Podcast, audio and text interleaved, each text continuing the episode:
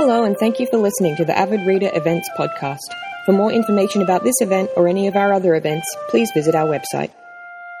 I'd like to start by acknowledging that we're meeting on Aboriginal land, and in this area it's the Turrbal and the Yagara people, and I'd like to pay my respects to their elders past, present and future, and any other elders who might be here today. So today I'd like to introduce Professor Karen Healy.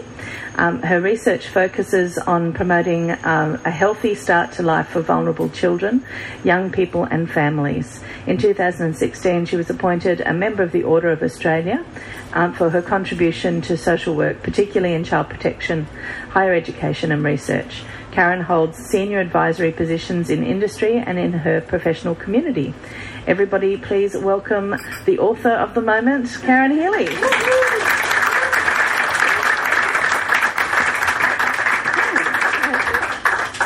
Thank you very much, and thanks so much to everyone for coming along today. That's really great to see the roll-up, and I really hope you'll eat some of this food.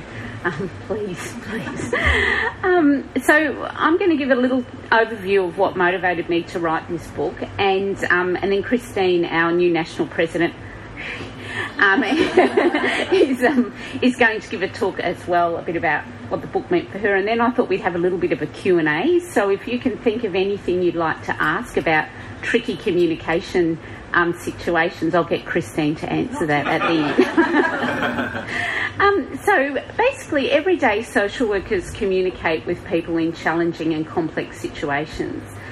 We communicate with people experiencing crises, health and mental health challenges, people with a range of abilities and disabilities, including challenges in receiving, processing and expressing themselves in words, people at different points of the life course, from infants through to old age.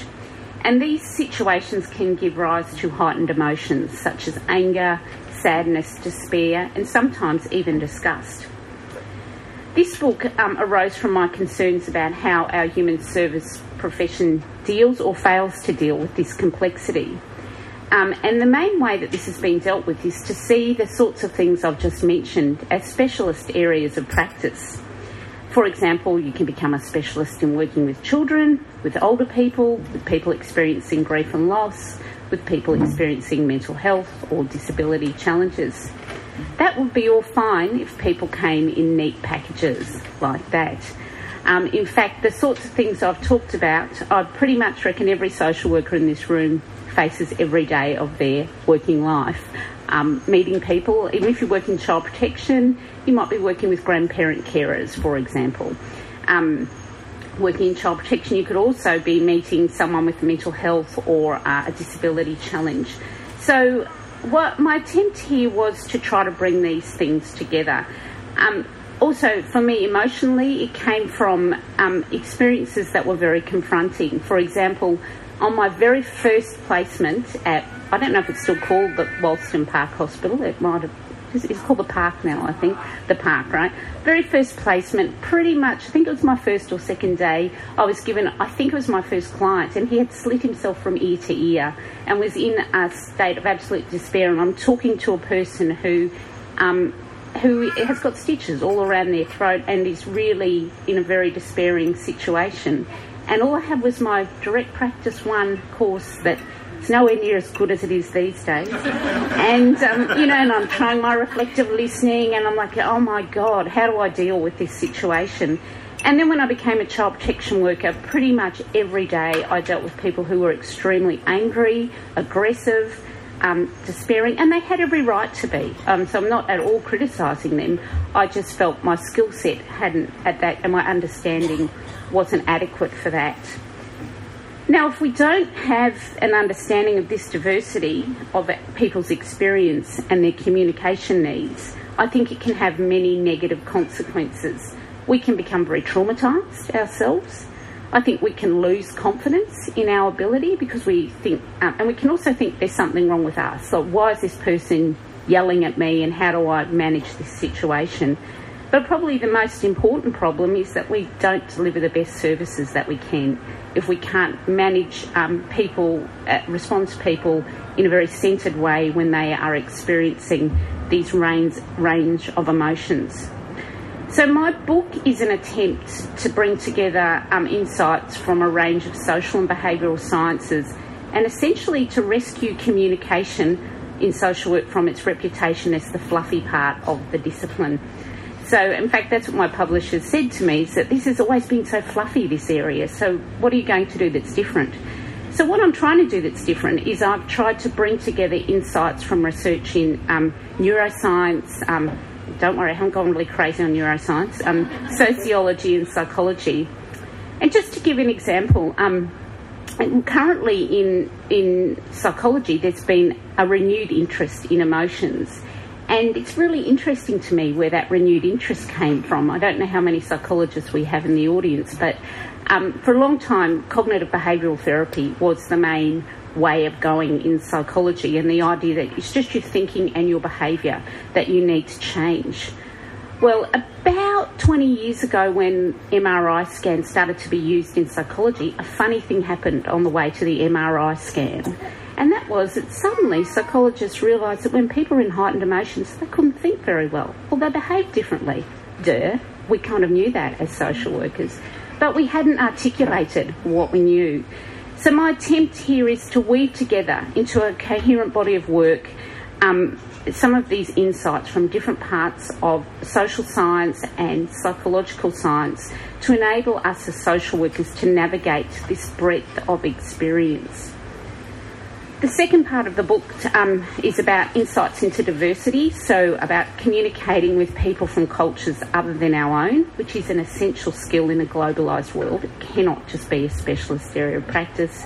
People at different points of the life course and people who are experiencing mental health or disability challenges.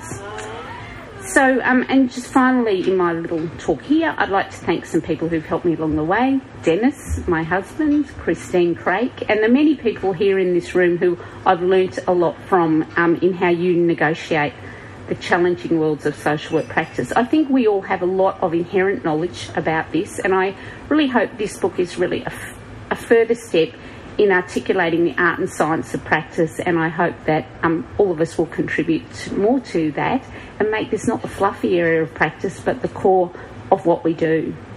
So thank you.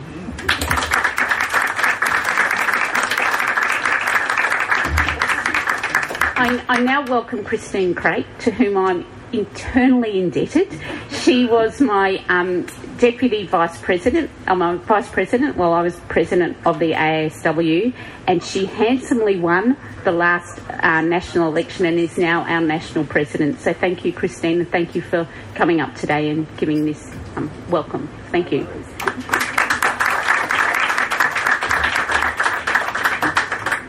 I try to tell people that I'm actually not following Karen Healy because she's an act you can't follow, so that's how you go.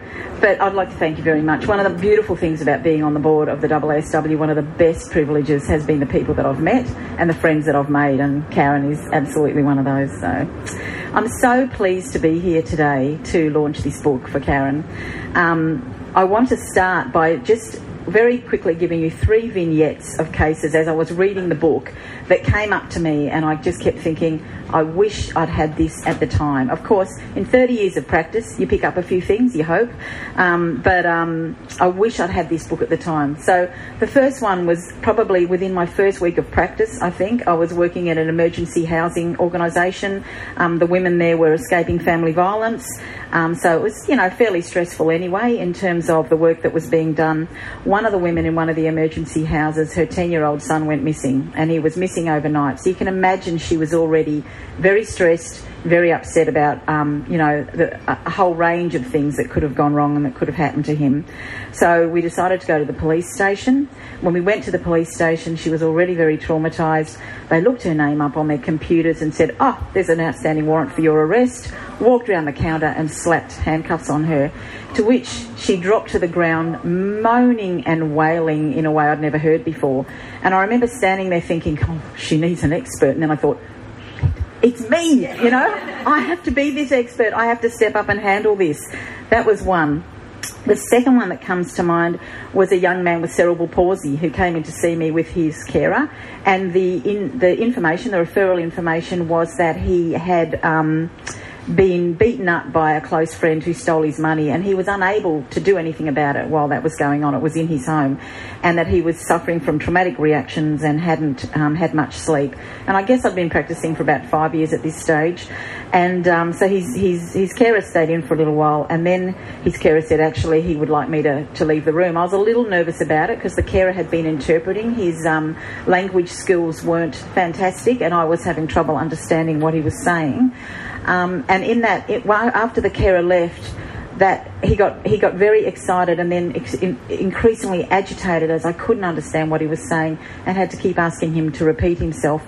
In the end, I had to ask the carer to come back into the room, and he actually wanted some information on how to get a sex worker who had experience in working with people with disabilities, and he didn't want his carer to know that. So it was extremely embarrassing for him, embarrassing for the carer. I felt like I had failed this client. And reading Karen's book, I'll go through some of the things in a minute that would have been fantastic to help at that stage.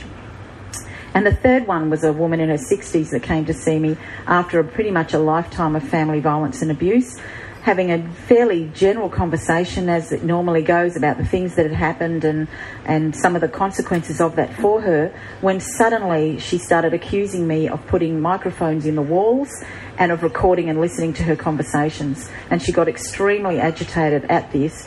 I realised she was having some kind of episode in front of me, but again, I wish at the time I'd had,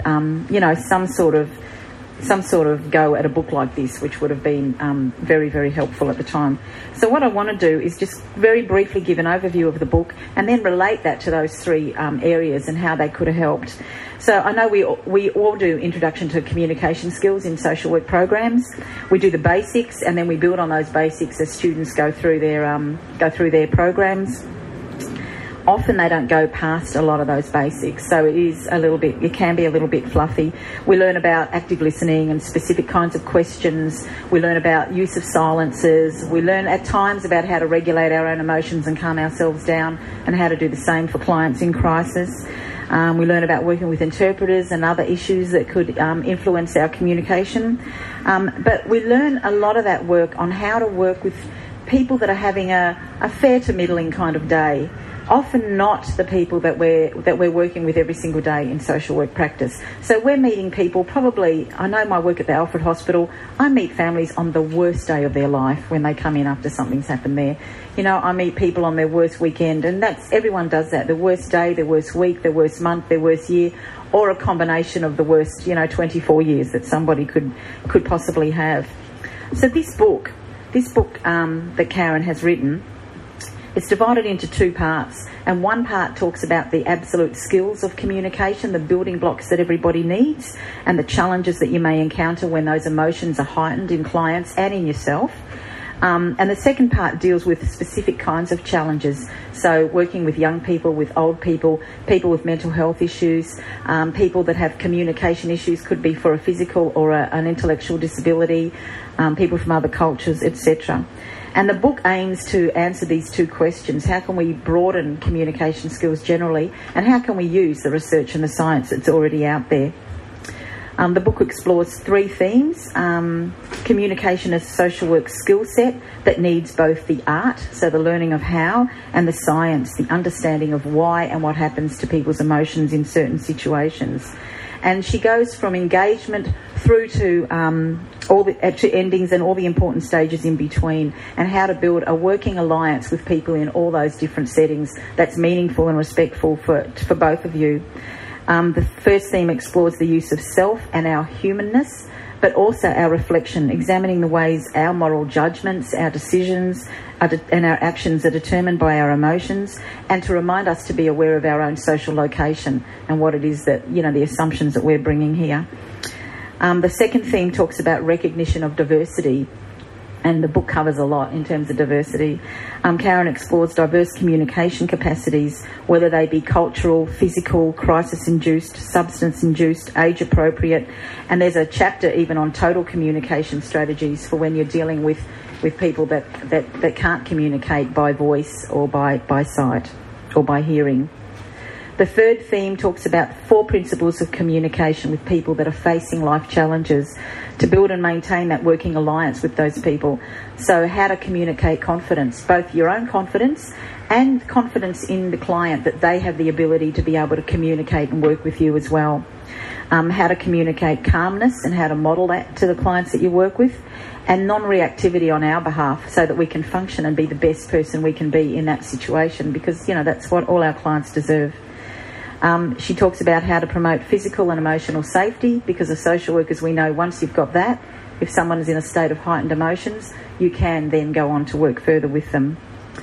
She talks about collaborative communication and negotiating that shared purpose and process that sets social work apart from so many other professions, that absolute collaborative communication, and the empowerment strategies that we use. So prioritising empowerment for our clients and maximising their control over the situations that they find themselves in. And she also looks at our own emotional health, so supportive supervision, continuous learning, things like that, which, you know, is so very important for us to be able to continue to do these challenging roles. And the last section's on future directions, so she uses research and science, looks at the role of ICT, discusses the opportunities, especially with adolescents and younger people that often use social media and different ways to communicate, and the reservations around things like the digital divide, the haves and have-nots around access to the internet and social media. Considerations of privacy. I was thinking about the Facebook debacle when I was reading that. That was very timely. And youthfulness in complex situations. And as we have come to expect from a good Karen Healy text, the end of every chapter wraps it up, has a conclusion, has questions, a few case studies, and useful resources and websites, which is sometimes, you know, better even than the chapters, because you can just keep going. But anyway, back to my people. So for this book, when I was reading the stuff on heightened emotions, the woman that was in the police station, if I'd known the difference between heightened negative emotions and heightened anger and aggressive emotions, I would have absolutely realised that her emotions weren't to do with anger, weren't to do with aggression, but very much to do with the trauma on trauma of her life. I probably knew that in the back of my mind anyway, but being first out of uni, it was, you know, it was a stretch. And the way in which she needed to have her physical and her emotions made safe, and the way then to step forward and work with the police. So, yeah, knowing those things would have been good. Knowing the aspects of emotional and cycles of emotional escalation probably would have been a bit of a help in that situation. And being able to articulate in my mind, maintaining that professional purpose. I did get there in the end with that woman, but to have that language, to have read that book and have that language in my own mind, would have made that situation a lot easier at that time. With my young man with cerebral palsy, when I looked at the chapter 10 on total communication approach, on reflection I had already, you know, when you don't handle a situation well, you sit there and you think, what could I have done better? I should have done this, I could have done that, take it to supervision. Those things were teased out, but there it all was in one chapter. So I thought, I wish I'd had this book at the start. So the slowing down, spending more time with the carer in the room, to ensure that I could understand some of what the client was saying, slowing down my communication with him when the carer left the room, asking perhaps more closed questions at the start to be able to get a better picture of where he was and what he wanted to, where he wanted to go with that. Those sorts of things, and allowing more time, would have done a lot to restore his dignity or to maintain his dignity in that situation. And of course, for the woman who suddenly was absolutely convinced that I had microphones in the wall and were taping what was going on, I think I handled, I mean, I'd been out for a while then, I think I handled that quite well and realised what was going on in front of me. But I didn't handle the communication with the mental health worker very well when I rang up and tried to get them to either come to the community health agency where I was, or to ensure that we could get her there, because it was a Friday afternoon and the worker really wanted her just to go home, and they would call her sometime over the weekend, and if she wanted, she could call Lifeline.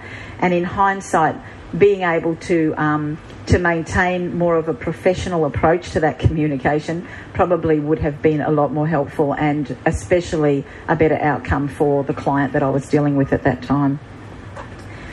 So I commend this book to everything. I think the last thing, of course, you need to have happen when you're faced with a client full of unregulated emotions, and when you don't know how to respond, is you don't want your lack of You don't want that interpreted as a lack of listening, as not listening, as indifference, or as a lack of respect. You know, you need to be able to communicate with a client no matter where they are or what's going on, that you respect what they're saying. You don't want to put a client already in trouble, further in trouble. Even if you have the motivation, the disposition, the place and time to give what you have to communication, you still need that skill to deal with these difficult situations. Knowing that you need to be able to find ways to establish physical and emotional safety all the time, build an alliance with your client no matter what, understand the barriers of communication that they may have in both receiving and processing that information, and the importance of appearing calm are all essential tools. I've already asked for this book to be in our library and ordered it on the book list for next semester's professional practice and intro skills. But I think it's a great book for all social workers. It's such a valuable resource to have and to flick through and to be reminded just to have that language again in your head about what we probably all do instinctively after we've been out for a little while. So thank you very much. It's a brilliant book, Karen, and it's just going to go a long way to promoting social work and communication. Not fluffy at all.